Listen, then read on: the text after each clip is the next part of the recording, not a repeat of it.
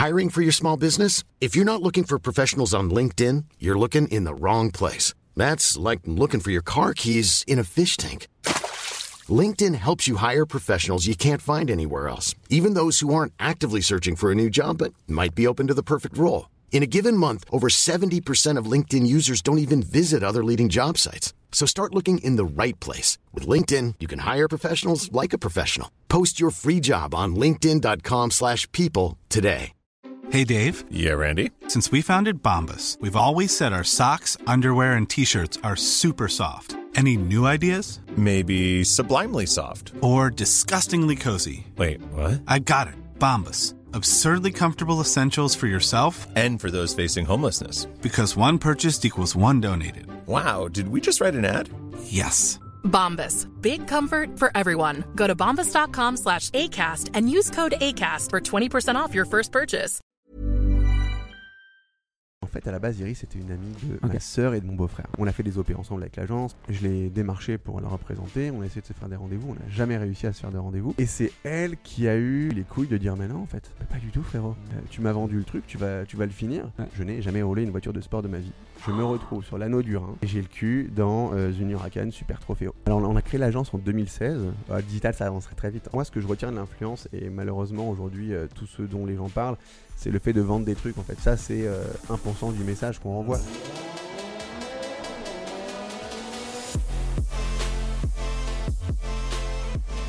Vas-y, go. Donne-nous ton meilleur clap. Et c'est parti Rebienvenue sur Propulsion Podcast, tout le monde. On est dispo sur euh, Apple Podcast, Spotify, YouTube, enfin tout, vous voyez. euh, Il y, a- il y a le bouton abonné en bas qui est, euh, qui est gratuit et ça nous aide énormément. Donc, welcome. On est dans un nouvel endroit ici. on n'a jamais encore. fait un podcast ici. On est toujours à Paris. Et on n'a pas Cédric avec nous, malheureusement. Mais euh, bon, bah, Cédric, si tu regardes cet épisode, le prochain faudra que tu reviennes. On te fait une grosse bise. On fait une grosse bise. Alors euh, aujourd'hui, je pense qu'on va vraiment passer un super moment. J'ai mon intro, comme d'hab, sur mon téléphone. Alors, aujourd'hui, nous sommes ravis d'accueillir Diego El Glaoui en tant qu'invité. On va parler pas mal de- du business des réseaux sociaux, ses secrets, essayer de comprendre mieux à quoi le futur de cette industrie pourrait ressembler, mais aussi bien sûr aussi de sport auto. Diego étant un immense fan et aujourd'hui pratiquant de la course auto, on aura la chance d'entendre ses histoires derrière le volant. Faites du bruit pour Diego El Glaoui. Welcome. Welcome, welcome, welcome. Donc t'as ta place là, voilà, et ton micro. Alors moi j'ai une petite, une petite anecdote pour commencer. Je sais pas si tu t'en rappelles ou pas, mais on s'est rencontrés rapidement, très rapidement au Mayabé. Ouais. Ouais, tu t'en Ouais, souviens ouais, ouais, Ouais, je souviens très, très bien. Moi je m'en souviens pour toi. Et d'ailleurs, je pense que toi, tu vas t'en souvenir parce que on est, moi, j'étais à une table avec, euh, avec ma copine, euh, tranquillou, en train de dîner. Et toi, tu étais avec tes potes.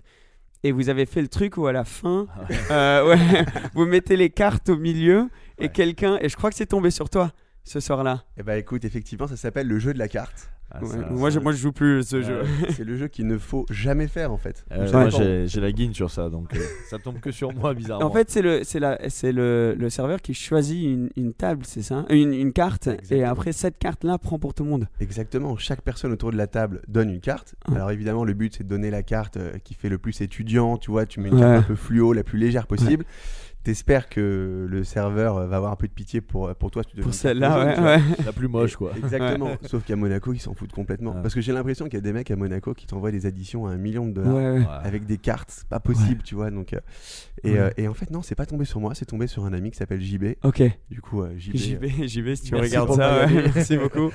Mais ouais, on s'était vu là-bas et, et- et depuis, je te suis sur, euh, sur les réseaux et c'est cool parce que tu, euh, tu as vraiment cette passion pour, euh, pour l'automobile en général ou, ou plutôt juste le sport auto c'est... Une, c'est une passion qui est assez partagée, je dirais, qui est principalement pour le sport auto, mais forcément ça découle pour l'automobile en général et la mobilité. Ouais, ouais, ouais, tu m'étonnes parce qu'une fois que tu es piqué de ça euh, tu es dans ce monde, surtout le sport auto, euh, mes petites expériences que j'ai pu avoir là-dedans, une fois que tu as vécu une voiture de sport et que tu as été euh, dans une voiture euh, sur circuit, tu n'as qu'une envie ensuite, c'est d'y retourner. C'est, c'est, dangereux, c'est cher. et et d'avoir cette passion et vouloir euh, euh, passer le plus de temps possible sur circuit, c'est quelque chose comme. Comment toi ça t'est venu, tu penses, cette passion tu, tu l'as toujours eu ou c'est, un truc récent?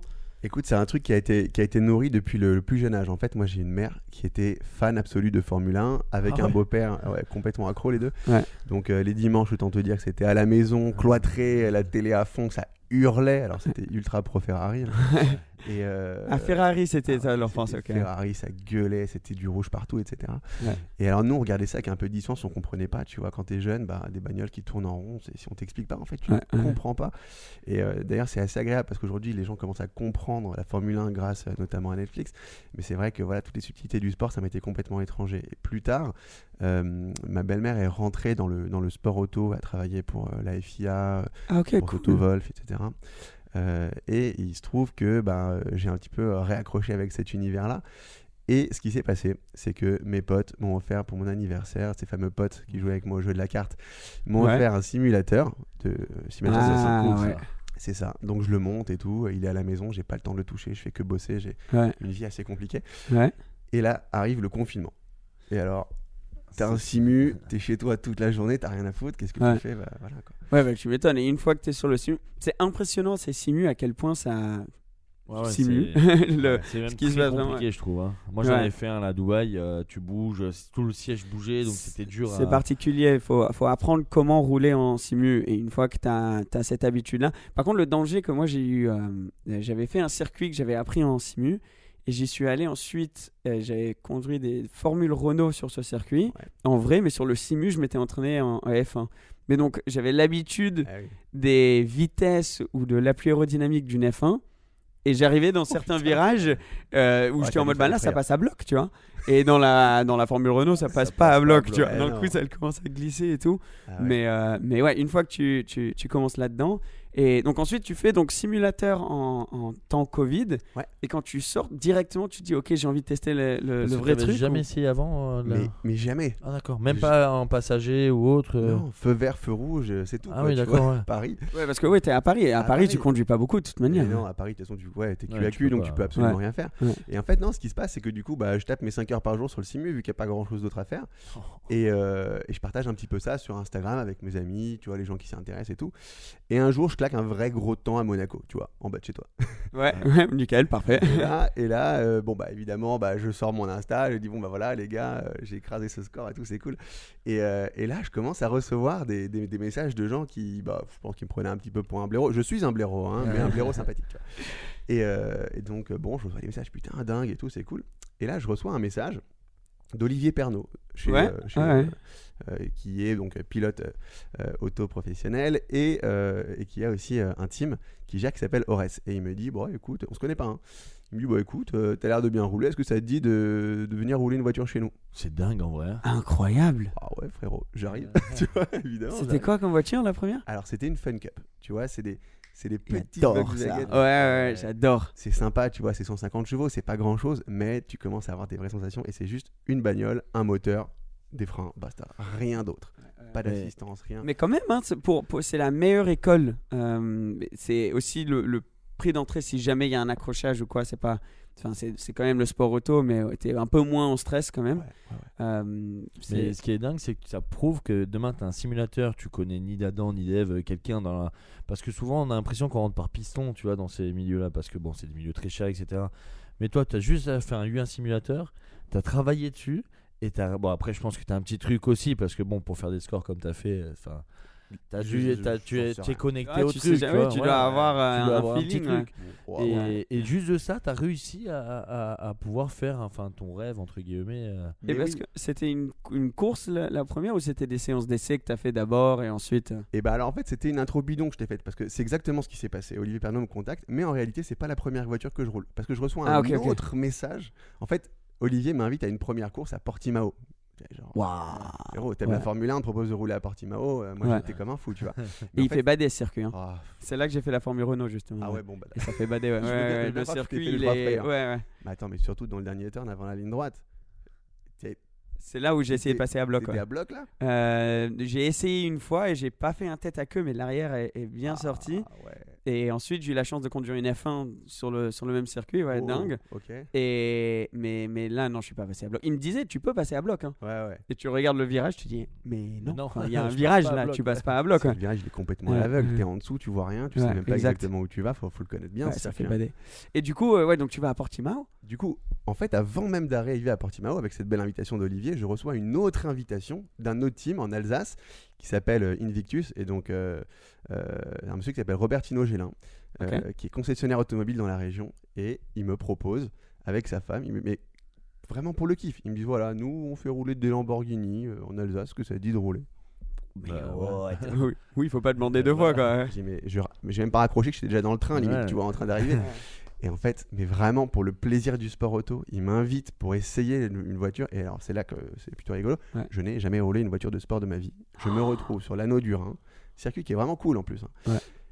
Et, euh, et j'ai le cul dans euh, une Huracan Super Trophéo. Ah, c'est une Wow, super ouais. trophéo. Ouais. Tu vois laquelle c'est la Hurricane. Hurricane mais euh, complètement euh, faite circuit quoi. Et ça roule très fort, hein, super trophéo. Ouais. ça- bah, ça Bah, déjà de base une Huracan ça roule Ouais, bien. déjà ouais, ouais, c'est vrai ouais. T'as 620 chevaux. Ouais. T'as 620 chevaux, puis c'est une Lamborghini, ça se perd vite. hein. Et ça, t'as- t'as- t'as- comment t'as vécu ce moment-là? Parce que par exemple, le, premier démarrage, c'est tellement intimidant. Ah ouais. Ça doit être, euh, ça a dû- t'as dû stresser de ouf, non? C'est- Ouais, c'est vibrant, t'as les mains moites, t'es euh, t'es- vraiment une espèce de notion de respect parce que t'es un petit peu écrasé par le bruit, les vibrations et tu dis waouh, en fait, je, Ouais, je suis rien je quoi. suis rien. Voilà. Moi, dans mon simu, là, je suis rien du tout. Et euh, j'ai eu la chance d'être- d'être coaché par un, vraiment, vraiment un super type euh, qui m'a qui m'a vraiment donné tout de suite les bonnes bases, qui m'a fait monter très progressivement. On n'a pas roulé longtemps, enfin, roulé- on a quand même roulé, on a fait, on a fait pas, pas mal de tours, Ouais, mais ouais. ça va quand même vite et c'est assez épuisant. Donc en fait, tu roules 10 minutes, tu rentres, t'es KO quoi. Ah t'es- c'est épuisant de dingue. Moi, en T'as fait ouais. Alors, déjà, et même en tant que passager, moi, avec euh, des 2P là, j'ai fait deux tours et j'étais passager, j'ai rien fait, hein, j'avais juste une combi et je, je subissais le, le pilote à côté en gros.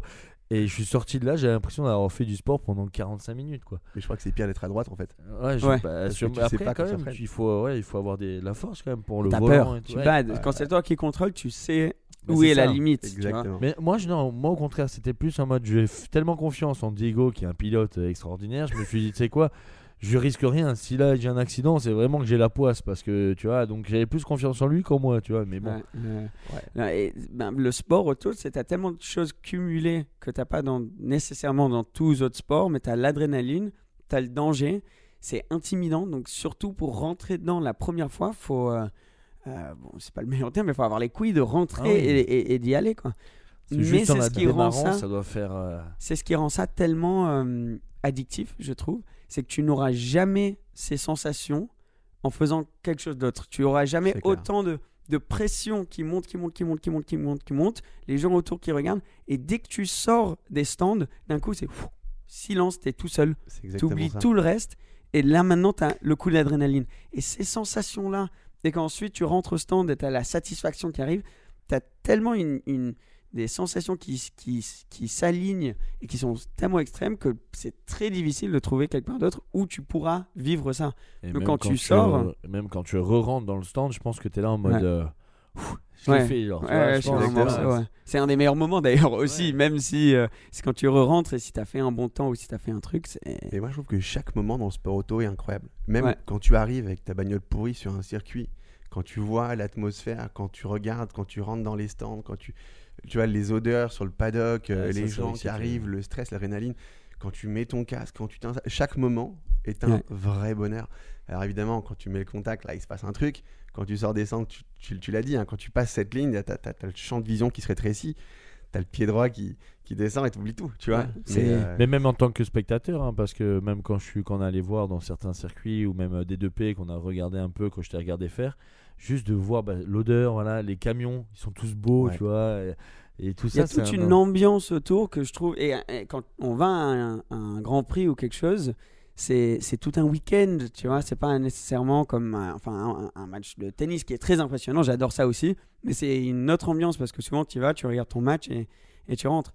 Le sport auto, il y a, y a quelque chose autour que, que je trouve magique. C'est pour ça qu'on adore ça. Et c'est très rare, je trouve, que quelqu'un rentre dans ce monde et n'ait pas envie de revenir ensuite. C'est vrai. Parce qu'une fois que tu es dedans et que tu as eu l'expérience, tu as eu la chance d'y goûter, C'est, Ce qui c'est... impressionnant aussi, c'est les paddocks. Enfin, moi, quand je suis passé dans le paddock, là, et tu dis, putain, mais genre, euh, je suis dans un paddock, il y a des week-ends où il y a des, des, des professionnels qui travaillent là, genre, tu vois. Ouais, ouais. Juste de voir les box ou quoi, c'est. Ouais, les box, ça, voilà. Tu te dis, ouais, Lewis Hamilton, il a marché là où je suis là. Ah, ah. Il, Il, a s'est conduit, préparé là. il s'est préparé là et il était dans un moment de stress ultime parce que t'as beau être qui tu veux, quand tu rentres dans une voiture de course, il y a un certain risque et il y a toujours un stress. Je pense, bon, peut-être un Louis à son niveau maintenant, il, il- je sais pas, mais Il Mais, euh, t'as toujours quelque chose, temps, ouais. Parce que c'est toujours imprévisible, je pense, la course. Il y a des courses, tu t'attends pas à avoir un accident, tu vois. Donc, euh, quand il s'est Bah. retrouvé avec la, la F1 de Ouais. Verstappen dessus, il s'est pas ouais. dit, tiens, ce soir, euh, je vais rentrer, il y aura Verstappen sur moi. Ouais, ouais, Non, ouais. mais je pense que Latifi doit ressentir ce truc à chaque fois, lui. Ouais. À chaque Ouais. fois qu'il monte, il se dit, Hum, ouais, c'est Ouais. chaud. ouais, parce que lui, à chaque fois, il, tu sais jamais, il risque de sortir quoi. Latifi, mais moi, moi, un truc qui m'intéresse d'avoir ton point de vue parce que euh, j'ai pas euh, conduit autant que toi, mais j'ai eu la chance de goûter un tout petit peu au sport auto et euh, ça m'a donné tellement plus de respect pour les pilotes parce que euh, c'est comme euh, nous on en avait déjà parlé, c'est comme tout sport, je pense, quand tu goûtes, tu réalises la complexité du- de la chose. Donc par exemple au tennis, tu regardes à la télé, c'est impressionnant, mais ensuite quand tu essaies de faire un service, toi, et que tu dis que eux ils y arrivent au bout de 3 heures de jeu à mettre le service à 200 parfaitement dans le coin ou Ouais, je regarde le.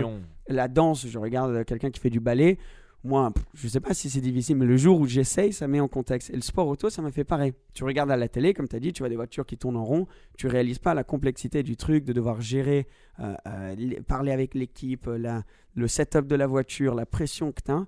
Une fois que tu expériences ça un tout petit peu, d'un coup, tu te dis, mais je ne comprends pas comment ces gars le font 70 tours en F1, des trucs comme ça. Est-ce que toi, tu as, eu un peu ce sentiment aussi? Ouais, je suis complètement aligné avec toi là-dessus.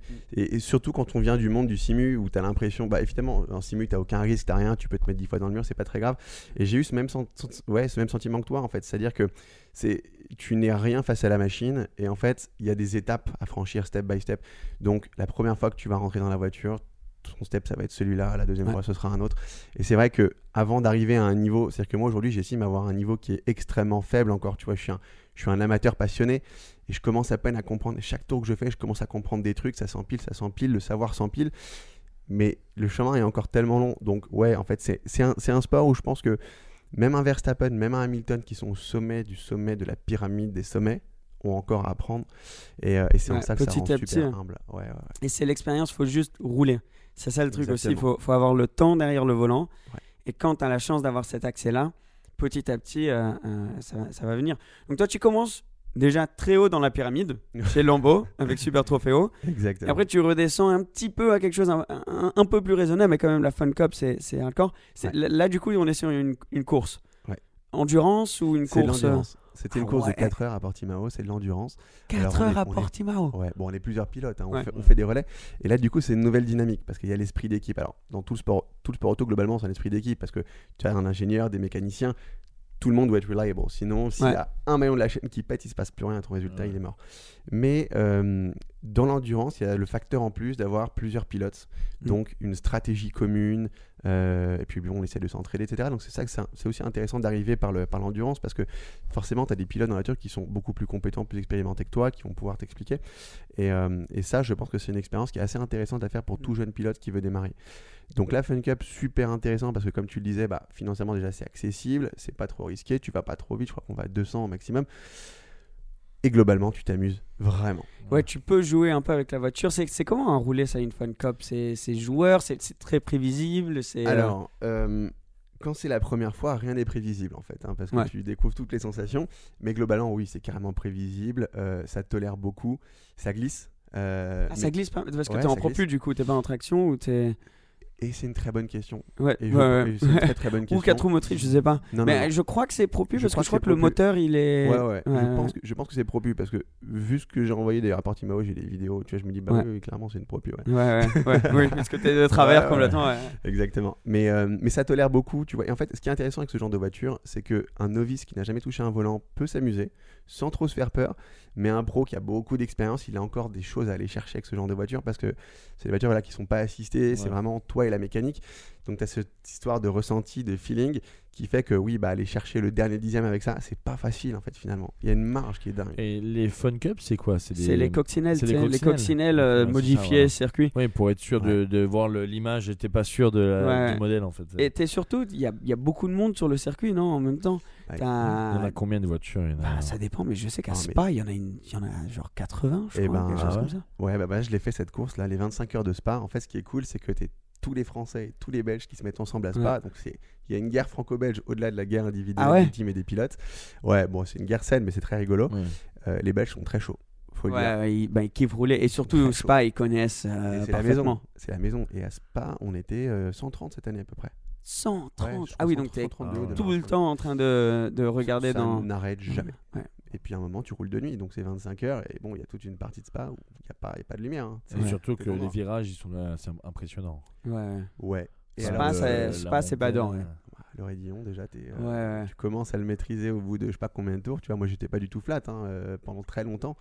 Euh, il a fallu vraiment à la fin de la course pour que je passe le raidillon euh, flat, quoi. Ouais. Et Ouais, tu encore, euh, pas forcément en confiance. Et ce qui est fou avec ce circuit, c'est que Spa de jour et Spa de nuit, c'est deux circuits différents. Ok. Tu vois, il y a vraiment cette, cette partie du circuit qui n'est absolument pas éclairée. Euh, bah, typiquement, tu vois, quand tu es à Blanchimont, tout seul, euh, du coup, que tu pas de mec devant toi pour t'indiquer la trage parce que Ouais. tu es dans le noir complet en fait, bah, tu sais pas où faut tourner. Tu, tu prévois un peu, faut prédire euh, où tu places la voiture. Ouais, c'est un, peu, là, c'est un Et- peu au feeling. Et vous avez fait des essais la nuit ou pas du tout? Enfin, vous arrivez, on vous met dans le bain, les, Euh, tous. euh, c'est les ouais, essais, c'est la journée, ouais. après, C'est la journée. Et après, c'est Et après, tu découvres la nuit en fait. Ouais, avec En fait, 130, euh, 130 fous au volant. Ouais, ouais, ouais, bah c'est ça. Et en fait, le, le truc qui, qui serait le mieux, c'est d'être celui qui prend la voiture dans la transition jour-nuit. Comme ça, tu- ça Ouais. arrive petit à petit. Mais le problème, c'est si tu roules jour et après Et tu, roules nuit, et tu passes direct à la nuit, ça doit être euh, chaud quand C'est même. exactement ce que j'ai vécu. Et je peux te dire que le temps autour s'est écroulé. Ah, Les trois premiers tours, ils étaient complètement. euh, Ouais, Ouais, mais c'est normal. normal. Mais comme Normal. beaucoup, j'imagine, sur les Oui. 130, tu dois en Bien avoir plein sûr. qui sont dans la même situation. Bah, c'est ça la magie de la Fun Cup, c'est qu'il n'y a pas que des pros au volant. Et, euh, et justement, euh, bon, alors forcément, euh, je connais pas le delta d'un pro entre le jour et la nuit, entre son, premier stint de nuit. Il y a forcément un petit truc, mais je pense qu'il s'adapte beaucoup plus vite que nous. Mais, euh, mais ouais, c'est ça la magie de la Fun Cup. Il y a tous les niveaux, euh, tu peux essayer de, suivre. D'ailleurs, c'est hyper challengeant de suivre quelqu'un qui roule vite.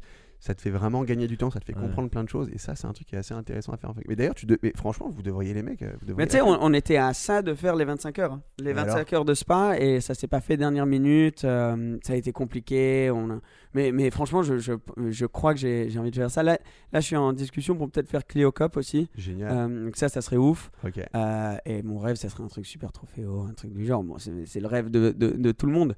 Mais euh, ça s'organise. ça s'organise. Et petit à petit, en fait, euh, moi, je suis tellement passionné de ça Mhm. j'ai jamais vraiment eu accès, mais je me dis que peut-être aujourd'hui, euh, grâce au, au réseau, euh, au, au- au travail et tout, ça, ça va être possible petit à petit. Mais euh, j'ai envie d'arriver, euh, comme, comme tu l'as fait, d'une manière euh, humble et savoir où, où est mon niveau et, et y aller petit à petit, tu vois.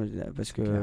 C'est clair. Et t'as commencé à quel âge? Bah là, enfin, t'avais quel C'était âge? pendant le- ouais, mais- le mais confinement, T'avais quel ouais. âge à ce moment-là? Écoute, j'ai 34 ans aujourd'hui, donc j'en avais 32. Ouais, Mais en oui, en t'as commencé tard. en c'est plus, assez enfin. jeune hein, pour un pilote amateur euh, de, de- de Je sais commencer. pas, tu crois Ah ouais si, si, parce que la, Ah, moi, je plupart, l'aurais la dit tard. plupart des pilotes euh, pro commencent très jeunes. Mm. Les pilotes amateurs commencent euh, une fois que. Ah bah oui, quand ils tu ont vois, gagné la, un peu limite la d'argent fin de la et- carrière, Ouais, tu vois. Ils ont fait un petit peu Donc, de euh, ouais, exact. C'est vrai. donc, Bah, euh, Moi, en fait, techniquement, ça fait. J'ai j'ai compté l'autre jour, parce que j'ai fait, un, j'ai fait un post là-dessus. Ça fait euh, 13 mois, en fait, dans 14 mois que j'ai commencé la course auto. Donc, à peine plus d'un an.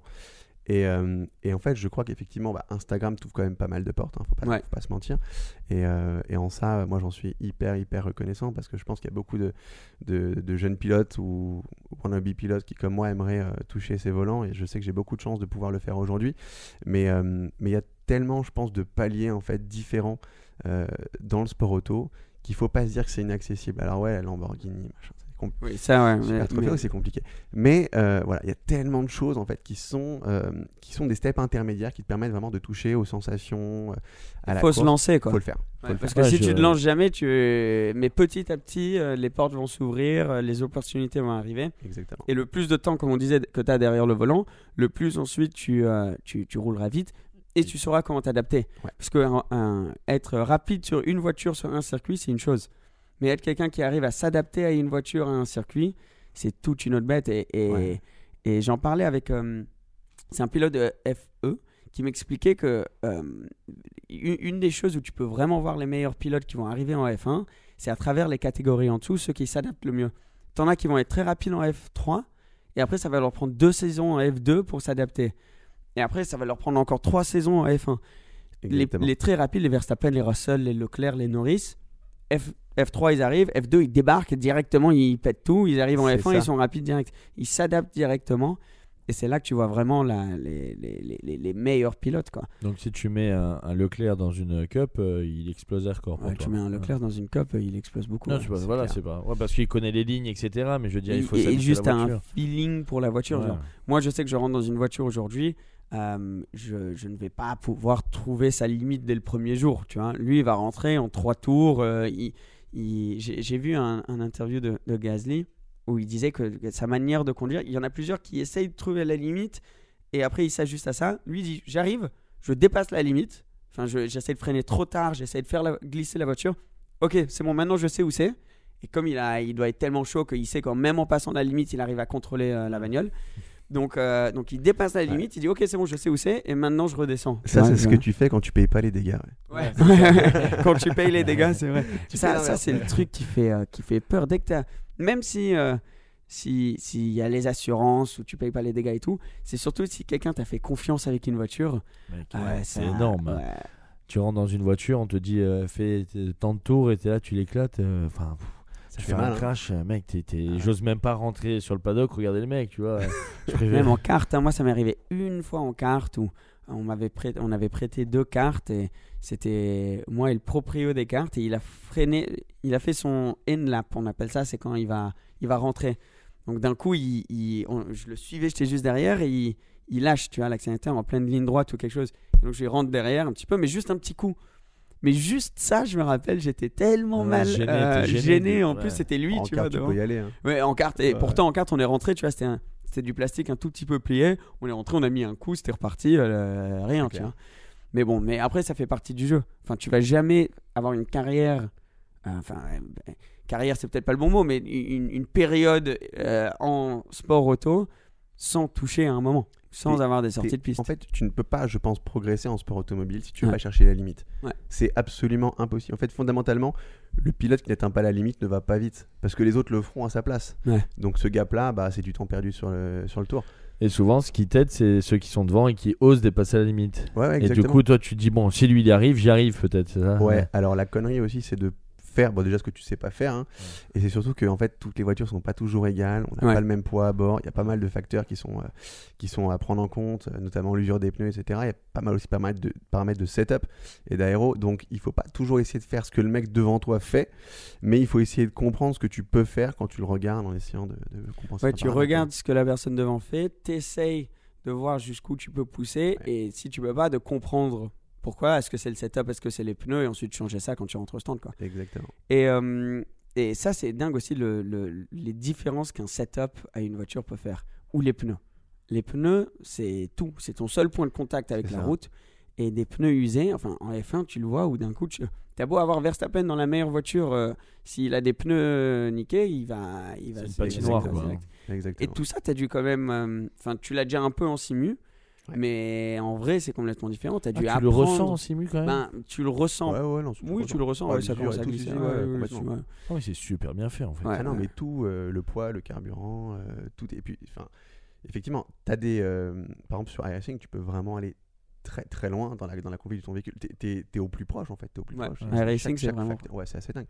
Chaque facteur que tu vas imputer sur ton secteur va avoir une incidence sur, euh, sur la voiture euh, quand, quand, quand tu vas la rouler. Donc, euh, très proche. Il y a tellement d'infos à prendre. Est-ce que c'était un peu euh, euh, intimidant au début quand tu es arrivé Tu as vu tout ce qu'il fallait apprendre? Setup, pneus, Ouais. poids, poids du carburant, Tout. tout ça. Et comment, t'as- comment t'avais- tu t'es vraiment plongé dedans en mode Ok, j'adore ça, je vais y aller 100% ou ça a pris du temps avant que tu t'y mettes vraiment à, à Alors, bloc? je suis très très loin euh, de tout savoir. Mais quand je te dis très très loin, je pense qu'il faut une carrière pour tout savoir. Ouais.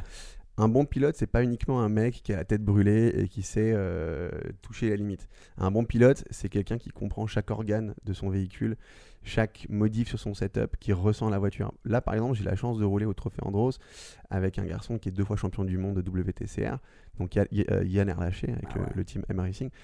Et là, je vois, si tu veux, le, le- le niveau de compréhension de ce qu'est la machine. Le niveau de ressenti de, de- de- de chaque petite chose qu'on va, qu'on va, qu'on va toucher sur le setup aura une vraie incidence sur euh, son ressenti. Alors, et parfois, moi, je reviens, il me dit Alors, t'en as pensé quoi? Frérot, je sais pas trop. Ouais, exact. J'ai pas pu sentir nécessairement tout de suite. ça, ouais. Exactement. Parce que certains changements sont tellement subtils que euh, je pense qu'il faut avoir des années de bagage d'expérience pour vraiment ressentir. Alors oui, c'est vrai qu'après euh, euh, après avoir fait 15 tours, oui, clairement, je vais le ressentir. Mais euh, c'est pas en faisant euh, 3 tours que j'aurai vraiment la compréhension de ce qui s'est passé. Quoi. Et ça, vraiment, je trouve ça impressionnant parce que même quand tu les entends parler avec les ingénieurs et les mécanos, quand tu les vois travailler les datas, tu te dis, ok, en fait, être pilote, c'est être mécanicien, c'est être ingénieur, c'est être un peu fou, Ouais. Et c'est être un putain d'athlète, en fait. Ah, ça, ça, ça me surprend toujours, moi, quand tu vois les. À la F1, souvent, les Charles Leclerc et tout, ils ont des, tous les trucs devant les espèces de télé. Et ils, ils comprennent ce qu'ils disent. Moi, Ah moi bah je oui, vois hein. un truc derrière, je me dis, il doit des avoir. un- des- Ouais, des- ça doit être euh, des graphiques, des trucs, ça doit être euh, impressionnant. Ouais. Enfin, illisible pour nous. Et quand tu as un coéquipier qui est, qui est fort comme ça, ça doit être la meilleure école parce que tu, tu peux prendre ton graphe, donc où tu vois où j'ai freiné, où j'ai re- relâché, où tu as, réaccéléré et tout ça, et tu peux directement comparer. Euh, Parce que si tu es tout seul dans la voiture et que tu pas les datas des autres, ben, à l'œil, ça se voit Exactement. beaucoup moins. Et que si tu as un coéquipier surtout bon, comme, comme tu l'as là, euh, tu peux vraiment voir. Mais je comprends pas, dans un virage, je perds 2 dixièmes. Il dit, ben ouais, tu freines, euh, tu freines une seconde plus tôt. Et tu réaccélères euh, une seconde plus tard. C'est exactement Et, ça. En euh, fait, ce qu'on fait, c'est qu'on fait des séances entre, entre les séances de roulage où on, où on nos datas des meilleurs tours ou des meilleurs secteurs et on superpose nos datas. Donc on voit exactement qui fait quoi, qui freine où, quelle intensité, combien de poids sur le frein, qui accélère comment, etc. L'angle de volant, en fait, tu prends vraiment tous les paramètres de gestion de pilote au volant et tu les superposes. Et en fait, c'est là que c'est assez intéressant pour moi parce qu'évidemment, je m'inspire et j'essaie de comprendre ce que fait un mec qui est deux fois champion du monde. Euh, donc tu gagnes en expérience, mais surtout ce qui est intéressant, c'est que c'est la même voiture. Donc forcément, les, les, da- les datas parlent. Quoi. Tu vois, il n'y a pas, Ouais. pas de différence de setup, ouais. C'est la même bagnole. Euh, donc ce que je fais mal, bah, je le paye tout de suite et je le vois directement euh, sur les, sur les datas. Ce que je fais bien, bah, je le vois immédiatement. Donc ça, vraiment, c'est une super école. Mais c'est vrai que comprendre la- les datas, ça, c'est aussi... euh, Faut, faut l'apprendre. Ouais, ouais. faut l'apprendre. Et, je pense que tu as vraiment la, la, la, la bonne mentalité parce que euh, faut être humble au début, comme, comme tu Ah, l'es là. Et parce que, par exemple, ce truc de superposer, tu vois, tes, euh, tes, tes résultats, en gros, avec quelqu'un qui est naturellement meilleur, il y en a plein. Et surtout aussi, le monde du sport auto, tout ça, c'est- il y a quand même des, des, des grands égaux qui ne veulent pas superposer un truc en sachant directement. Donc, tu as, 100% raison d'avoir ça. Et et il y a vraiment cette ligne entre la confiance et l'arrogance qu'il faut avoir dans le sport auto, où il faut être confiant et savoir où pousse- pousser, euh, mais pas l'arrogance de pas vouloir se comparer ou toujours le, le mettre sur la voiture ou quoi. Et je trouve que tu as vraiment une belle mentalité là-dessus. Bravo, je Ah, trouve. Ouais, c'est que- important à ceux qui, qui- qui veulent rentrer là-dedans, qui commencent euh, euh, au début, d'entendre ça et, et- et- et de voir que c'est comme ça qu'il faut rentrer dedans et être prêt à se dire je sais que je vais prendre 2-3 claques, c'est normal, Bah mais oui. je vais devoir euh, encaisser les claques pour pouvoir euh, avancer. quoi. Et, euh, et pas tout le monde fait ça. ouais. Et est-ce que ça te met une pression, genre deux jours avant, tu sais qu'il y a la course, à la course, machin, comme un, enfin je sais pas, un pilote, il doit, il doit mal dormir souvent la veille. Est-ce que toi ça fait pareil ou?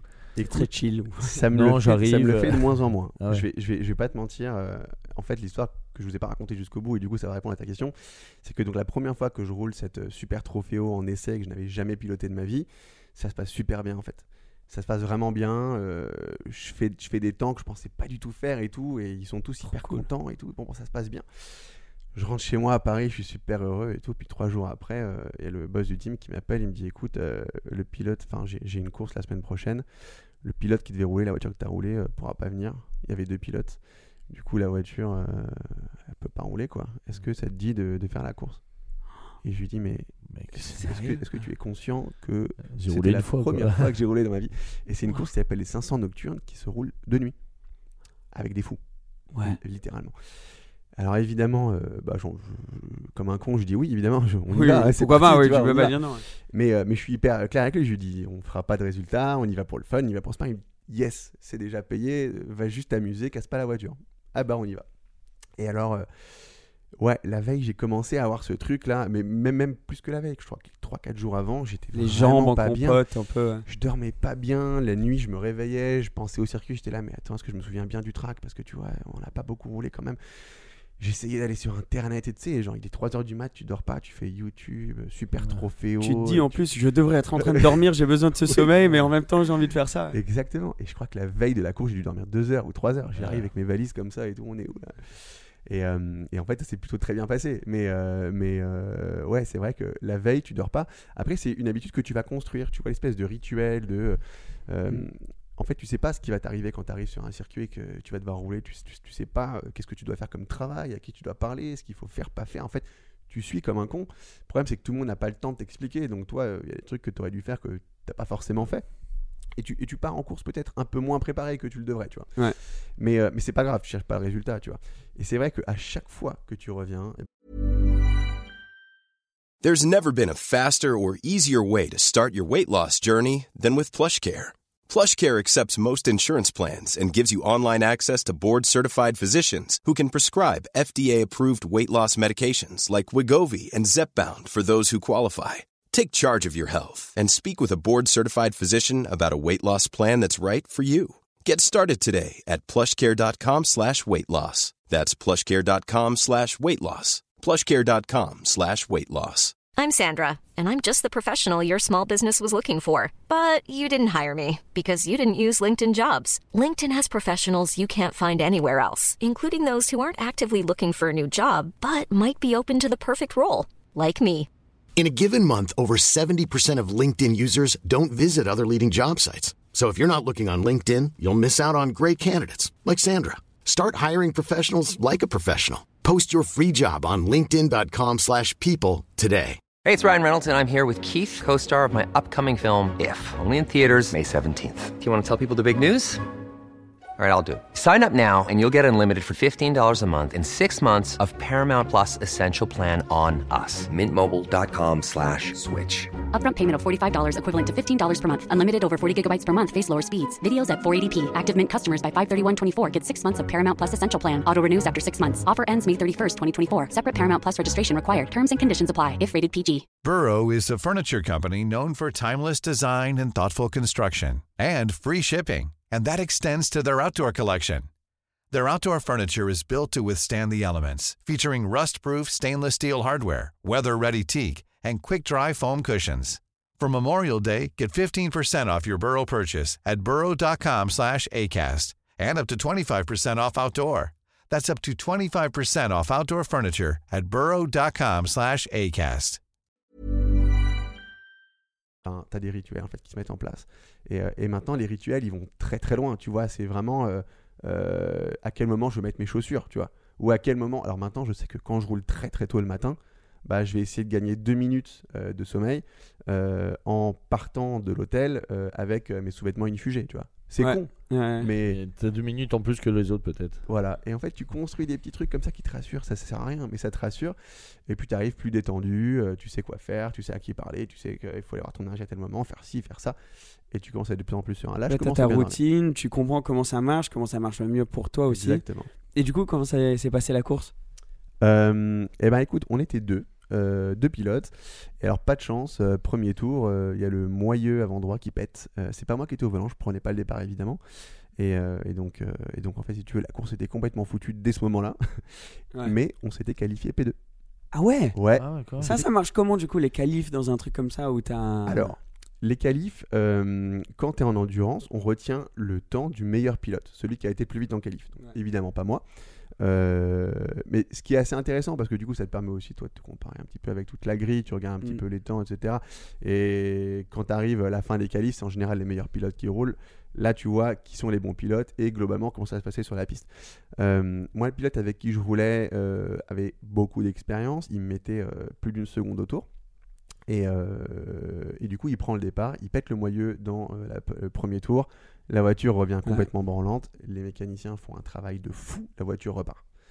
Et, euh, et du coup, encore moins de pression parce que tu pars P2, tu dis bon, je, je sais que je vais dégringoler, c'est pas grave.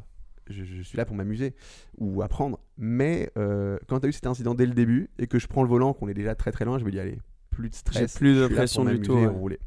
Et en fait, je crois que c'est ce truc-là qui m'a vachement libéré. J'ai roulé très propre, euh, avec des temps très constants, Ouais. d'amélioration, etc. Donc j'étais plutôt content, j'ai- pas fait de faute. Et, euh, et ils, sont, et ils, sont, ils sont très mignons, comme c'était ma première course et tout. Ils m'ont donné une, une petite coupe euh, souvenir, c'était très sympa. Ah, c'est cool Ouais, ça. c'était cool. Très bonne cool. ambiance, très bonne Ouais. ambiance. Et là, c'est bon, c'était euh, c'était fini pour toi. Tu t'es dit, ok, j'ai envie de faire ça, j'ai envie de faire le sport auto Ah, t'es maintenant. mordu après, c'est fini. Et c'est bien la même la, enfin l'équipe qu'elle soit comme ça parce que tu sais il y en a certains qui vont se dire bon moi j'ai fait un super tour, j'ai fait des super scores. Maintenant c'est à toi et si tu bah, descends un peu l'équipe ce qui est normal parce que t'es pas un professionnel comme tu dis. Il y en a qui peuvent dire bah non merde euh, putain j'ai fait ça pour rien machin. Alors je trouve ça bien l'ensemble d'équipe comme tu dis et euh, que vous soutenez l'un et l'autre. euh, Ça, ça te change tout. Si tu as une équipe qui attend de et pression, qui te met je la pense. pression et Ouais. tout, ou, ou- parce que comme tout sport, c'est extrêmement mental le, le sport euh, auto. Complètement. Ouais, tu- Et l'équipe joue un énorme ouais. jeu sur ton, ton esprit, ton état d'esprit quand tu, euh, quand tu rentres dans la voiture. Et donc c'est là où c'est vraiment, il y a, il y a le côté euh, euh, travail d'équipe pour le setup de la voiture, mais même le setup de l'état d'esprit du pilote est important, je pense. Donc, euh, Parce que tu pourrais pas le faire avec un, un gars, tu sais, qui est en F1, qui bosse seul, qui est fin dans sa tête, il est seul. Tu pourrais pas faire ce genre de sport avec lui. Tu sais que le mec, exemple, je, je, je cite pas de nom, mais le mec est un gros con, tu vas pas dire tiens, je vais faire la course avec Ouais, lui. ouais. Ben, surtout que t'as- tu vois avec les pilotes de F1 quand ils changent d'équipe et qu'ils ont du coup plus les mêmes ingénieurs ou les, les trucs comme ça, il y a un temps, il y a toujours un petit temps euh, D'adaptation. euh, ouais, la plupart du temps Bah, d'adaptation. même les justement. voitures là, les nouvelles euh, l'année dernière. Là. Oui, mais ça c'est parce que toute la voiture avait changé, mais même juste le, le pilote qui va arriver dans une nouvelle équipe, qui va devoir rencontrer tout le monde, Exactement. euh, à avoir tout ce côté-là. Enfin, regarde Hamilton et son ingénieur Bono. Je crois qu'ils ont été ensemble toute sa carrière, tu vois. Et s'il bouge d'équipe, ben Bono bouge avec lui. Ah Ouais, Euh, en fait, il y a- y, je pense que dans le sport auto, comme finalement dans toutes les, en fait, dans toutes les relations, enfin, que ce soit euh, amoureuse, amicale Ouais. ou euh, professionnelle, parce que ça reste un environnement professionnel, tu dois avoir cet élément qui est euh, la coordination, la compréhension, euh, la réflexion et l'échange. Et obtenir le mieux de ton ingénieur et que ton ingénieur obtienne le mieux de toi, c'est avant tout se comprendre. Tu vois, en fait, si tu n'as pas la bonne lecture de ce qu'attendent les gens de toi, si tu n'arrives pas à transmettre ces choses-là, tu n'arriveras jamais à aller loin. Et c'est vrai que ces mecs-là, ce qu'ils apportent, bah, évidemment, c'est un bagage d'expérience, mais c'est un bagage aussi euh, de philosophie, philosophie du sport, etc. Et surtout de relations. Tu vois, si ton ingénieur, t'es calé avec lui, que vous vous comprenez, qu'il lit dans tes pensées, tu vas, avoir- tu vas avoir une capacité d'aller beaucoup plus loin, mais dans, dans- dans tes setups, dans ta recherche de performance, parce que le mec va penser avant toi ou parce que tu vas penser avant lui. T'as pas forcément besoin de te dire certaines choses, ça devient naturel. Si tu arrives dans un environnement où t'es pas à l'aise, que la relation n'est pas très. Tu vois, c'est comme quand tu changes de boîte. euh, tu, je sais pas, Ouais, tu c'est travailles- exactement ça. tu changes Ouais, de tu boîte, dors t'aimes mal la t'aimes pas nuit tes collègues, veille, ça se passe voilà. pas bien en fait. C'est hyper, c'est hyper important. Et je pense que les, les pilotes, et particulièrement dans la F1, où euh, il y a quand même une dimension d'ego qui est assez importante, avec des pilotes qui sont littéralement des stars, quand ils arrivent euh, dans un team, ils arrivent avec un bagage, avec leur philosophie, et ils doivent, euh, un, se faire respecter, deux, euh, continuer le travail avec des gens qui ne les connaissent pas forcément ou qui peut-être ne les blairent pas du tout. Et euh, créer un environnement de travail qui fonctionne, ça c'est le boulot d'un team principal. Et je pense qu'il y a une certaine magie, c'est comme un sélectionneur, euh, un Didier Deschamps, parfois il aligne des mecs, personne comprend, paf, la magie opère, on gagne la Coupe du Monde. Je pense que c'est un peu ça aussi. C'est la Ça, c'est relation. un don inné de comprendre euh, ouais, les, relations, que ça, l'échange qu'il y aura Exactement. dedans. Et, et c'est important, et tu as raison de, de, de- de parler juste des relations en général. Et dans, dans, dans le sport automobile, une chose auquel je pense toujours quand j'ai un pote ou, ou quelqu'un qui rentre dans le sport auto, c'est qu'est-ce que les gens autour en pensent? La famille, Ouais. les amis, euh, en couple, etc. Toi, comment ça a été euh, dans ta vie? Est-ce que tout le monde était pour ça Ou est-ce que c'était. Attends, c'est quoi le délire là? Genre, euh, tu rentres dans quoi? Est-ce que tu as envie de faire ça? C'est dangereux? Enfin, c'était. Écoute, euh, on, on m'a beaucoup poussé. Dans ma famille, en tout cas, il y a vraiment eu ce truc de c'est trop cool, fais-le, c'est génial. Euh, ma mère n'est plus de ce monde, mais si elle avait été de ce monde, je pense qu'elle m'aurait dit T'es un grand malade, arrête tes conneries tout de suite, bien qu'elle était fan de Formule 1. C'est une maman, tu vois, genre t'as Ouais. pas envie que ton gosse il s'en va. Ouais. Mais globalement, on m'a vachement supporté, tout le monde a trouvé le défi cool, et je pense que euh, je pense que personne se disait vraiment que ça irait entre guillemets aussi loin. Enfin, Ouais. aussi loin, je suis nul. Je, je- je suis nulle part. J'ai pas prétention de le penser, mais euh, mais ça s'est pas arrêté quoi. Et ça continue. Donc, euh, mais non, ils sont ils sont super supportifs et on a un groupe de famille où je raconte un peu ma life et enfin tout le monde raconte la sienne. hein. Et euh, je, partage les résultats. Ça regarde les live streaming quand ils sont pas là. Ils viennent voir les courses. Franchement, c'est ça, s'ils viennent voir les courses, Ouais. c'est- là où il y a t'as le changement où je pense qu'ils vont se dire ok, je, je comprends le délire, tu vois, parce que quand tu regardes juste euh, les posts ou sur Insta ou quoi, c'est dur un peu d'avoir la, la vraie sensation de, de Exactement. commencer. Et ouais, ils sont, ils, ils sont venus voir au Trophée Andros. Alors, la première course au Trophée Andros, autant te dire que t'es es nul, hein, forcément. Ouais. euh. donc, euh, pour ceux qui savent pas, le, le Trophée Andros, c'est la course sur glace. Et euh, premier week-end de, de course sur glace, donc euh, mon père, ma belle-mère qui viennent me voir. Et euh, bon, bah, moi, je suis ravi, hein, je suis très content d'être soutenu. Mais je sais que je suis nul, quoi. Je sais que je suis nul. Donc, euh, donc c'est un- c'est c'est à la fois un peu gênant, mais à la fois un petit peu boostant et stimulant. C'est cool. Ouais, T'as pas plus de là. pression ou quoi quand ils sont là, peut-être Un non peu. Ouais. Un peu, Oui, normal, faire. ça c'est comme tout, ouais. c'est Ouais. comme tout quand il y a la Tu veux les rendre fiers et si t'as fait un mauvais Ouais. temps, tu dis merde. euh, Exactement. Je l'ai pas fait que pour moi, je l'ai fait même pour eux là. Mais Exactement. surtout là, le, le trophée Andros, as dû, donc là tu viens d'apprendre tout pour rouler sur circuit. Et encore une fois, tu as, eu t'as eu du courage d'aller le faire parce que tu dis ok c'est bon, je viens juste de m'adapter limite à ce que c'est de rouler sur circuit. Je vais jeter tout ça par la fenêtre et recommencer à zéro et rouler en, sur glace. Ouais. Parce que si tu arrives sur glace avec euh, tes techniques de roulage sur, euh, euh, Ah, sur circuit normal, c'est rien à voir quoi. T'as tout résumé. Tu prends tout ce que tu sais, t'effaces, tu jettes et tu repars. Alors évidemment, il y a deux trois choses qui sont similaires, mais globalement, oui, en technique de, de pilotage, c'est c'est complètement, euh, tu repars complet, complet à zéro. Mais moi, c'est un challenge que j'ai trouvé. Pardon. Trophée Andros, il fait froid, on est un peu grippé. Non, c'est pas trop. Si tu veux de l'eau en fait, on peut aller chercher de l'eau. hein. Non, non, je suis au top, Oh, ok, t'inquiète, parfait. t'inquiète. Gorge sèche, trophée Andros. c'est Ouais. exactement ça. Euh, D'ailleurs, il y a Julien Fébraud qui arrive après, non C'est Ouais, ça ouais, Bon, exact. bah, il risque d'avoir la même chose. hein. Ouais. il, faisait moins, il faisait moins d'ici hier. Ouais, ouais. Euh, ouais, faut avoir, je pense, l'humilité de te dire, ok, je pensais connaître deux trois trucs, je connais plus rien. Mais moi, c'est ce challenge que j'ai vraiment apprécié. Tu vois, de se dire, ok, en fait, dans le pilotage, dans le sport auto, il y a tellement de branches, tellement de diversification. Il faut aller, il faut aller toucher un petit peu à ça. Et euh, bah, je découvre d'autres sensations aussi, tu vois. Donc, euh, c'est- pas uniquement vouloir performer, euh, euh, être bon tout de suite ou quoi. C'est vraiment comprendre tout, tout ce que peut offrir le, le sport auto. Et c'est vrai que la vitesse, euh, rouler sur circuit, c'est absolument incroyable et c'est un sentiment que, que j'aimerais pouvoir partager avec les gens. Et je dis aux gens, allez vous offrir un baptême si vous aimez le sport auto, Mm. les gars, allez-y. Euh, même si ça coûte un peu d'argent, demandez à tout le monde de se cotiser pour vos anniversaires, allez-y, vous allez vivre un truc de fou.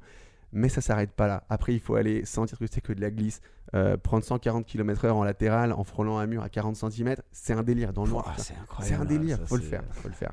faut le Et faire. ça, c'est- t'es content de comment ça s'est passé alors, ce- cette adaptation euh, euh, Tu l'as vécu comment le trophée Andros? Écoute, je l'ai vécu comme euh, une vraie expérience d'apprentissage. Donc moi, je suis très satisfait pour le moment de, de- de ce qui te passe. Alors, euh, ça n'a pas toujours été, été top. Là, tu vois, typiquement, ce week-end, euh, j'ai fait une super course et, euh, et la deuxième course était complètement à oublier, tu vois. Mm. Mais c'est aussi le sport auto, faut apprendre, faut faire des erreurs. Donc euh, ouais, tu fais, tu fais P3 dans une course, la course d'après, tu finis lamentablement dernier en ayant tapé trois murs. C'est le sport auto et, euh, et quelque part ça te remet un peu à l'endroit, tu vois. Mais euh, ouais, moi je suis, je suis content d'avoir vécu cette expérience pour euh, comprendre ce que c'est que le, le challenge et la complexité du challenge automobile. Et je trouve que tu le retrouves dans tous les aspects de la vie en fait. C'est vraiment à un moment donné, quand on ferme la porte et que c'est toi derrière le volant et c'est à toi de te démerder, je trouve que c'est un petit peu comme dans la vie. Il y a toujours ce moment où bah, ta famille est là, les gens qui sont qui, autour de toi qui t'aiment, qui t'apprennent des choses. Et à un moment, c'est à, toi. à de le toi faire. ouais. C'est à toi de le faire. Faut- T'as raison, t'as tout, tu dis, dans fait tout tout, ton hein. setup autour, t'as préparé le mieux que tu pouvais préparer, mais maintenant, voilà. Et peut-être qu'il y aura des conditions qui vont se passer à un moment que tu ne pouvais pas prévoir et va falloir s'adapter, quoi. Exactement. Donc, euh, Mais t'avais jamais fait de circuit sur glace avant T'avais jamais. Jamais. En fait, t'es passé vraiment depuis 2020, le Covid, euh, t'as changé pratiquement tout, quoi. Ah, échanger de vie, ouais, Mais complet. il y en a beaucoup qui ont fait ça hein, pendant le Covid. Bon, toi, ça Ouais. t'a réussi un peu plus, mais, mais Ouais, c'est vrai que t'es personnes qui passé. ont changé de direction. quoi. C'est dingue quand tu dis je passe d'un feu rouge à un feu vert et d'un coup à- sur la route, après à 200 km/h, maintenant sur circuit sur glace, alors que t'as jamais fait. Enfin, nous on l'a fait récemment grâce à, à Seb et, et toute l'équipe derrière, c'était dingue. Mais c'est vrai que tu, tu lâches tout, quoi. C'est c'est bizarre hein, d'ailleurs. C'est fou, hein. Sur glace, on a Et vraiment on n'est pas allé à mal, nous. 140. Enfin, au début, c'était lent, mais après, tu tu t'amuses. Mais c'est vrai que c'est bizarre la sensation de glisse. Là, tu me dis à 140 km/h, alors que je l'ai fait à Sadamur, tu dis, oh, euh, quand même, t'as Ouais. t'as Le pris le truc- coup, quoi. que je trouve souvent avec le sport auto et surtout sur glace, c'est quand tu regardes des vidéos. En tout cas, nous, toi, ça, ça c'est le trophée Andros, donc c'est un autre délire. Mais nous, quand on l'a fait, ça fait tellement lent et Ouais. tellement genre ridicule. Tu vois, Toi, dans la voiture, t'as l'impression d'être avec un anglais énorme. Tu, tu vas genre super vite, t'es ça, à ça du mur. Et tu vois la vidéo et tu fais non, mais c'est en râle. T'as mis en slow-mo là ton, ton truc. Genre, qu'est-ce qui se passe, tu vois? Et c'est ça, la glace c'est finalement super lent parce que tu es là, tu es en contrôle, tu es en dérive perpétuelle, oui tu vas pas te jeter à 300. Et euh, mais ouais, dans, dans la voiture tu ressens pas ça du tout. hein. Ouais, Quand ouais. tu vois le mur qui te frôle là devant la tronche, c'est que non, non, non, c'est.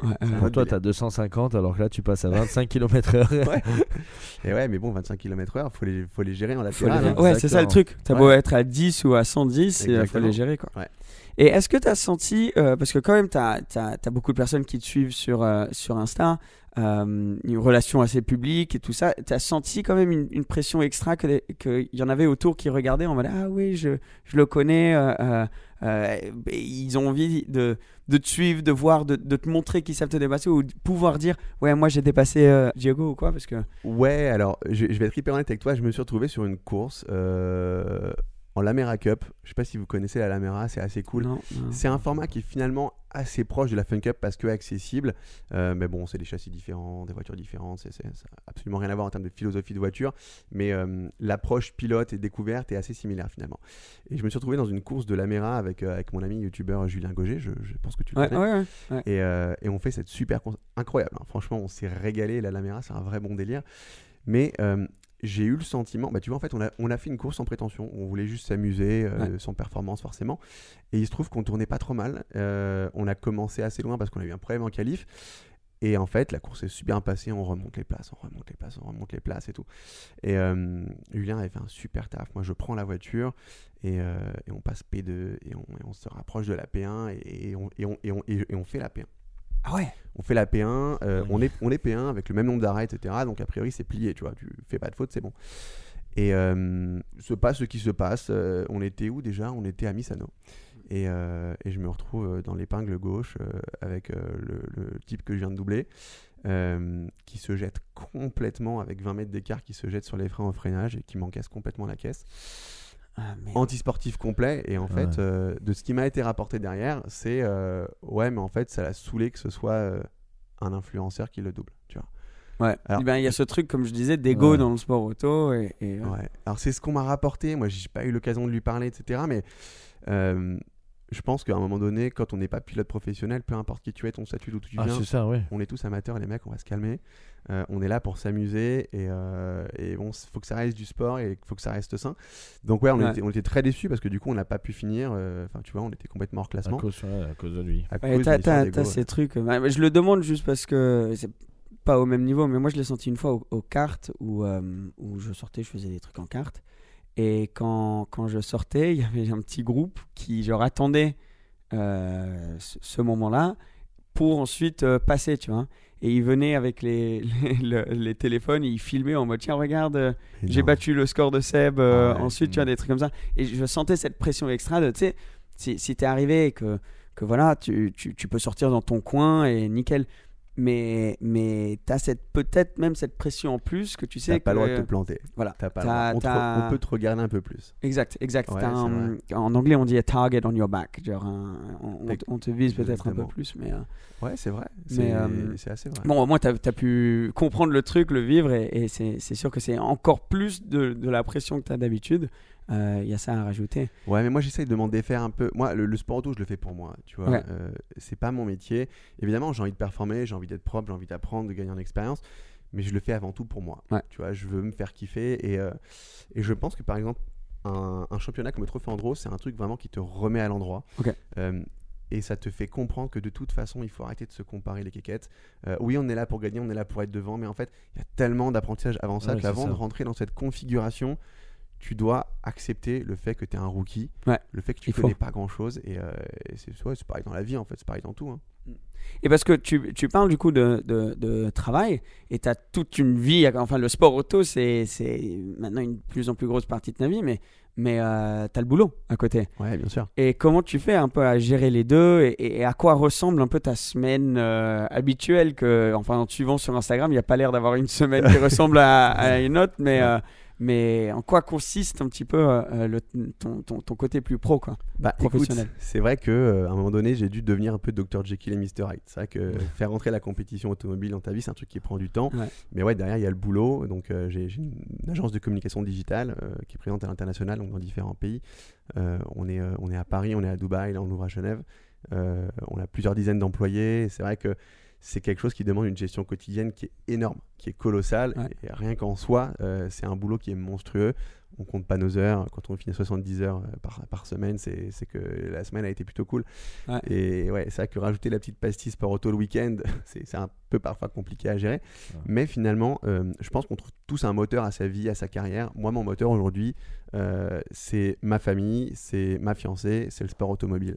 Et je pense que tu ne peux pas te réaliser professionnellement parlant si tu n'as pas quelque chose pour contrebalancer ça. C'est hyper sain si tu veux. C'est bien de bosser, hein, bravo. faut- faut- il faut charbonner, c'est important Ouais. de gagner sa, sa croûte. Mais je pense que dans la vie, il y a quand même autre chose.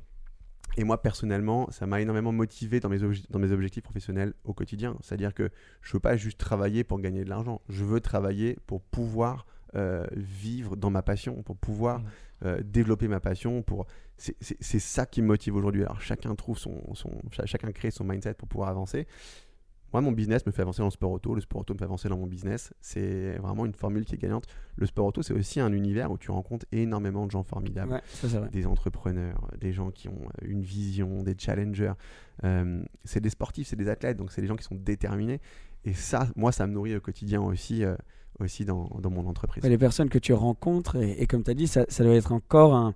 C'est un turbo quoi, que tu as collé à ton moteur que tu avais déjà euh, en termes de motivation pour le, pour Exactement. le travail. Ouais. Et euh, moi, ça me, ça me fascine aussi ton, ton, ton, ton, ton business là-dedans. Qu'est-ce qui t'a fait te lancer dans euh, tout ce qui est digital, euh, une agence? Ça fait combien de temps maintenant que tu. Alors, on a créé l'agence en 2016. euh, Ok, ouais. Ah oui, donc c'était tôt. Enfin, il n'y en avait pas tant, tant que ça. en C'était 2016. très tôt dans l'univers du digital et de l'influence, mais euh, moi, ça me paraît loin déjà, en fait. tu vois. Ouais. Ça me paraît loin. Ouais, le digital, ça avancerait très vite. En fait, déjà, nous, pour que les gens comprennent un petit peu ce qu'on fait, c'est de la stratégie digitale, principalement pour les marques de luxe, mais globalement, on accompagne toutes les marques dans tout ce qui est lié à leur euh, campagne digitale, et donc création de contenu et travail avec les influenceurs, et le management d'influenceurs en tant que tel. Donc, on a ces deux départements qui travaillent ensemble au sein de l'agence.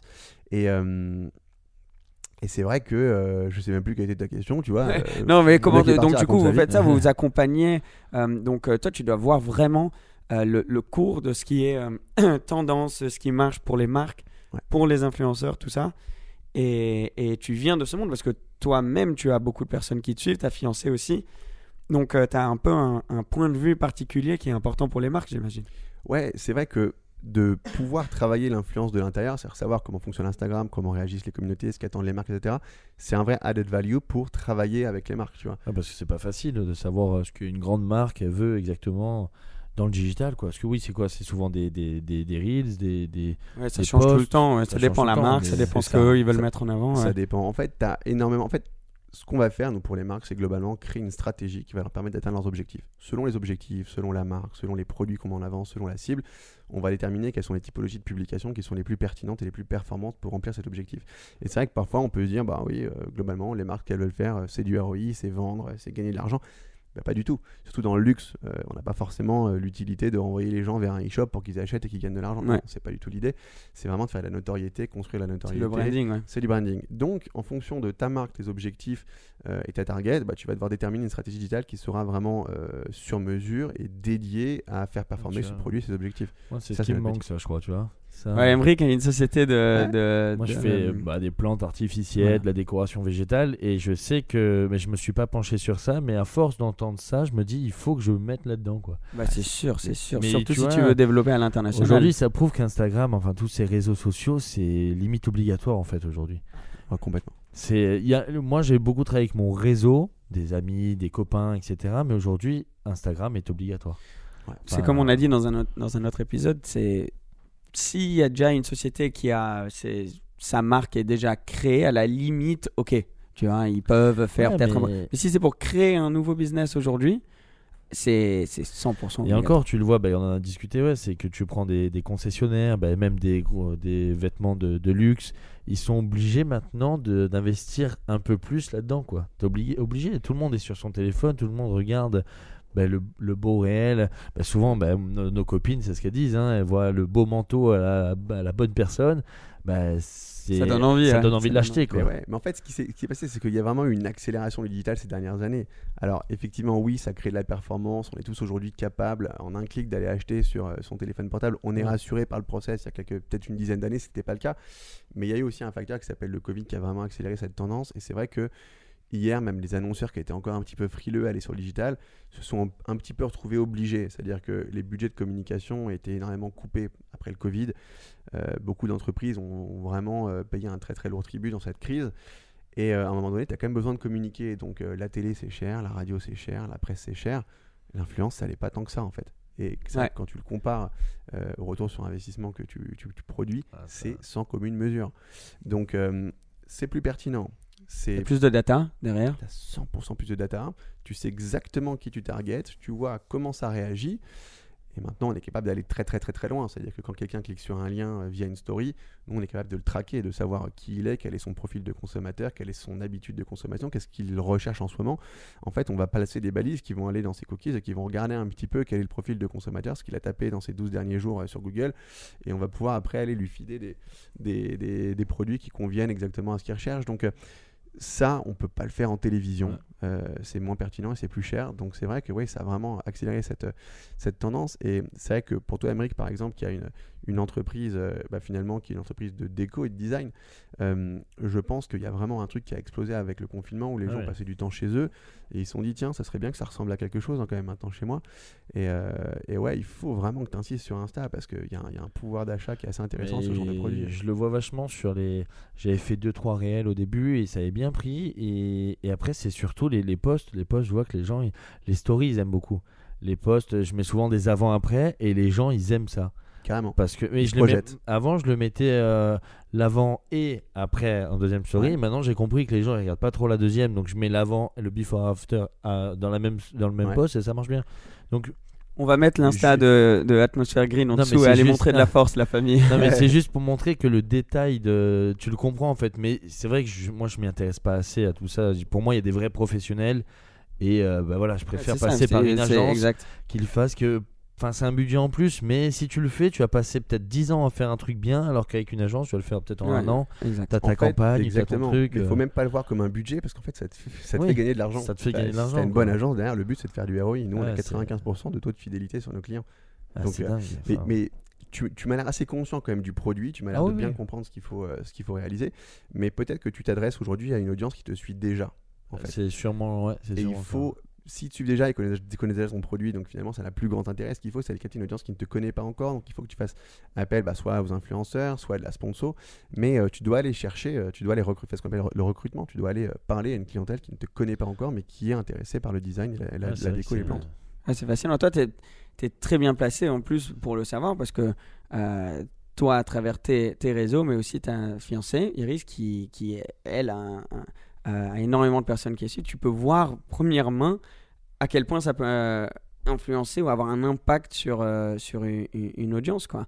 Euh, et, et, enfin, tu, tu as dû le voir petit à petit arriver de plus en plus, cette, cette influence que vous avez euh, à, à vous deux. Quoi. Ouais, bien sûr. Bah, c'est vrai que moi, j'ai un petit peu côtoyé le monde de l'influence avant même euh, d'avoir cette agence. En fait, j'ai aussi ma sœur qui est, qui est, un- qui est influenceuse. Et euh, c'est comme ça qu'est née en fait euh, ma, ma compréhension du marché et donc la création de l'entreprise. Mais, mais oui, c'est vrai qu'avec Kiris, c'est- c'est c'est encore, c'est c'est- voilà, c'est une toute autre, toute autre approche qui est hyper, hyper puissante. Et, et ouais, on le vit, on le vit de l'intérieur cette, cette capacité. En fait, moi, ce que je retiens de l'influence et malheureusement aujourd'hui. Tout ce dont les gens parlent, c'est le fait de vendre des trucs en fait. Mais euh, ça, c'est euh, 1% du message qu'on renvoie. Euh, moi, ce que j'aime euh, avec, avec, avec des talents comme, comme Iris ou comme d'autres talents qu'on représente chez nous, c'est la vérité dans le propos, c'est l'honnêteté et c'est le fait de parler à des gens et à des audiences comme si on parlait à sa famille ou à ses amis. Ouais. Tu vois, ce sont des gens, mais je trouve que toi, tu le fais aussi pas mal. Tu, vas, tu, vas, tu vas parler de manière honnête de choses qui te plaisent ou qui te plaisent pas, tu vois. Et euh, Ouais, alors, chacun décide de parler de ce qu'il veut. Tu vois, ça qui ça rentre peut-être beaucoup plus dans sa vie perso, tu vois, typiquement. Euh, c'est son profil. Euh, mais c'est ce que les gens recherchent. Et finalement, ben, toutes ces jeunes filles qui s'inspirent d'elle, de son parcours, de ses échecs, elle parle beaucoup de ses échecs, de ses frustrations, ou même tous ces hommes qui apprécient l'univers d'Iris, etc., ou d'autres talents, je trouve que hum, on leur offre quelque chose qui est hyper important dans, dans la vie aujourd'hui, euh, c'est de l'attention. En fait, on lit les DM, on essaye de comprendre Ouais. qui, euh, qui veut savoir quoi, pourquoi, le comment, comment j'en suis arrivé là, comment je peux vous aider, mes problèmes, mes frustrations, mes réussites. Tu les partages avec une audience. Ce sont des gens qui parlent pas forcément à leur famille. Ce sont des gens qui parfois sont introvertis ou parfois euh, s'inventent des personnages parce qu'ils s'aiment pas et qui en fait retrouvent pour une fois quelqu'un qui leur parle euh, de choses qui ont vraiment du sens. Et il y a tellement de témoignages, mais beau, hein, mais il y a des beau, témoignages magnifiques. De jeunes filles qui disent mais voilà grâce à toi je me suis émancipé j'ai cru en moi j'ai tu vois on parlait tout à l'heure du sport auto moi j'ai racon- j'ai ra- j'ai raconté mon histoire on me pose énormément de questions là-dessus en DM et j'essaie de répondre et je dis aux gens mais les gars allez-y faites croyez en truc t'es pas obligé d'aller rouler des Lamborghini tu peux rouler des karting tu peux te faire plaisir le sport auto c'est hyper ouvert et bah d'autres talents d'autres influenceurs vont raconter leur parcours à eux et ça va parler à des gens qui ont besoin de repères qui ont besoin de motivation et c'est c'est c'est c'est de montrer les hauts et les bas justement aussi pour pas seulement montrer euh, les bons côtés. Et je pense que c'est important, tu le, tu le fais toi Iris, Iris aussi, c'est de, de- de montrer la réalité derrière, d'inspirer, d'avoir une voix qui est tellement puissante parce que plus que les chiffres sur les réseaux, il y a aussi la, la- le- pouvoir dans, dans cette, euh, dans cette voix, cette communication qu'il y a avec une audience euh, qui ont l'impression d'être, euh, de, de connaître euh, leurs Ouais. leurs, Instagrammeurs ou Ouais. YouTubeurs, etc. préférés. Moi, je trouve ça intéressant parce qu'en plus de ça, hum, aujourd'hui avec Instagram, euh, bah, quand on voit les jeunes qui ont 14, 15 ans, qui regardent des vidéos euh, d'influenceurs, mais il y a tout type. hein. Il y a, des, y a les, des, hum, ceux qui passent à la télé, qui ont leurs idées, leurs trucs. Des fois, ils vont s'habiller d'une manière, donc elles vont, elles vont se chercher en fait, les jeunes filles de nos jours. Et quand tu vois bah, des, des gens qui sont plus pros ou moins bah, tu arrives après à te choisir entre guillemets laquelle personne tu veux être. Et c'est beau ça de, de le partager et de voir qu'en gros, tu arrives à, à, à, bah, influencer quelqu'un, peut-être dans le bon ou dans le mauvais choix. Enfin, ça dépend de, de la personne. Ouais. Mais tu vas en avoir de plus en plus besoin. Aujourd'hui, les jeunes, euh, ils regardent une vidéo, ils essaient de la refaire. Enfin, donc je pense que c'est que le début pour moi. C'est sûr, c'est que le début. ouais. Iris, elle, elle, elle, elle, elle en pense quoi de la carrière euh, sport auto euh, fond derrière, j'imagine? Euh, elle est à fond derrière, franchement, et c'est super c'est motivant, trop cool c'est pour super agréable. Elle est trop contente, elle vient sur les courses, elle a la tête figée sur les chronos. Je reviens, elle me parle limite plus que mon ingé de ce que j'ai fait, Ouais. tu vois. Elle est, non, elle est, elle est très concernée. Voilà, maintenant, elle a un peu peur et je comprends. hein, c'est vrai que C'est normal. hein.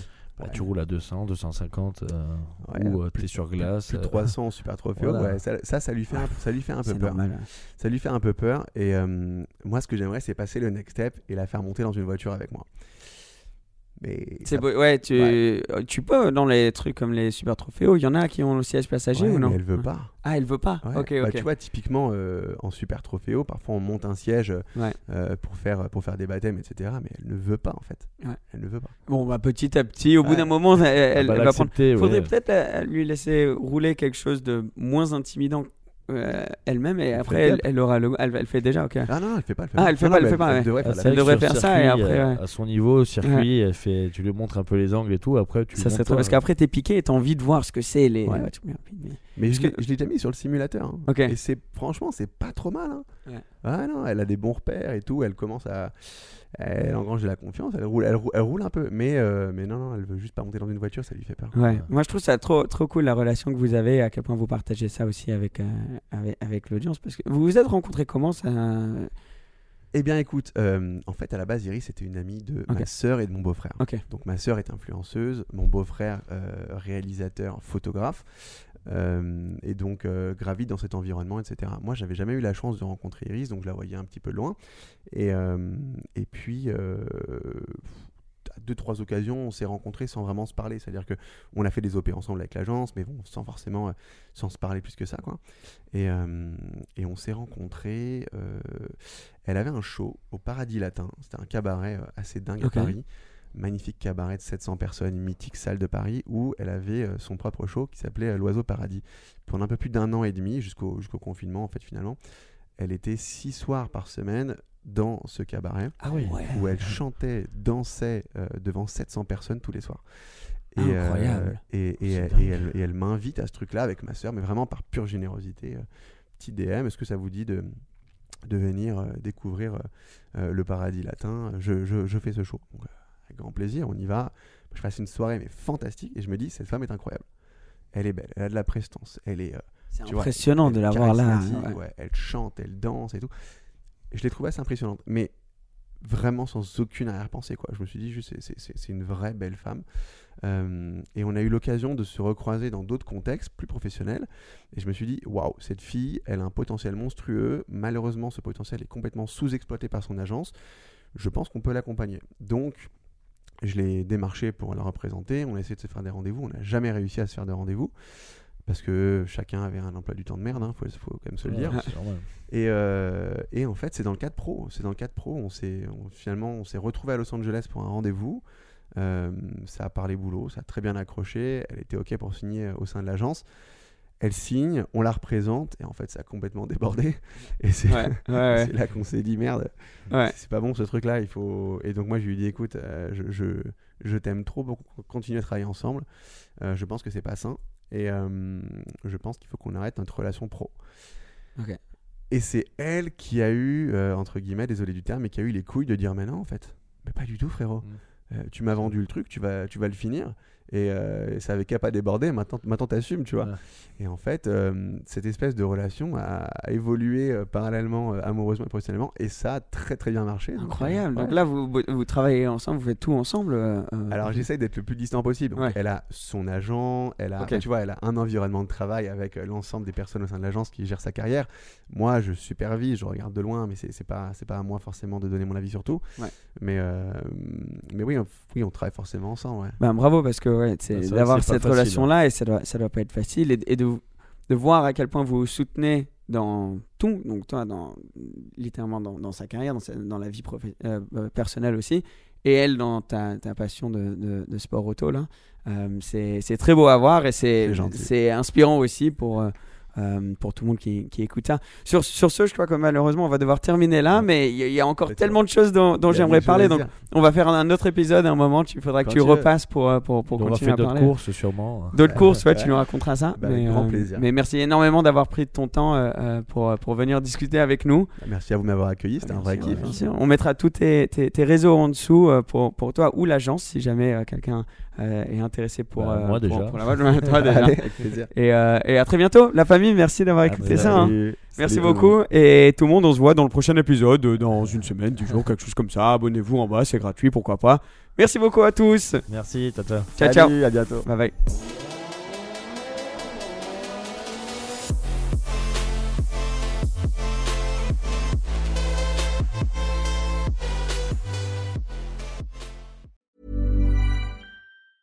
Planning for your next trip? Elevate your travel style with Quince. Quince has all the jet setting essentials you'll want for your next getaway, like European linen, premium luggage options, buttery soft Italian leather bags, and so much more. And is all priced at 50 to 80% less than similar brands. Plus, Quince only works with factories that use safe and ethical manufacturing practices. Pack your bags with high-quality essentials you'll be wearing for vacations to come with Quince. Go to quince.com slash pack for free shipping and 365-day returns. Imagine the softest sheets you've ever felt. Now imagine them getting even softer over time. That's what you'll feel with Bowl and Branch's organic cotton sheets. In a recent customer survey, 96% replied that Bowl and Branch sheets get softer with every wash. Start getting your best night's sleep in these sheets that get softer and softer for years to come. Try their sheets with a 30-night guarantee. Plus, get 15% off your first order at bowlandbranch.com. Code BUTTERY. Exclusions apply. See site for details.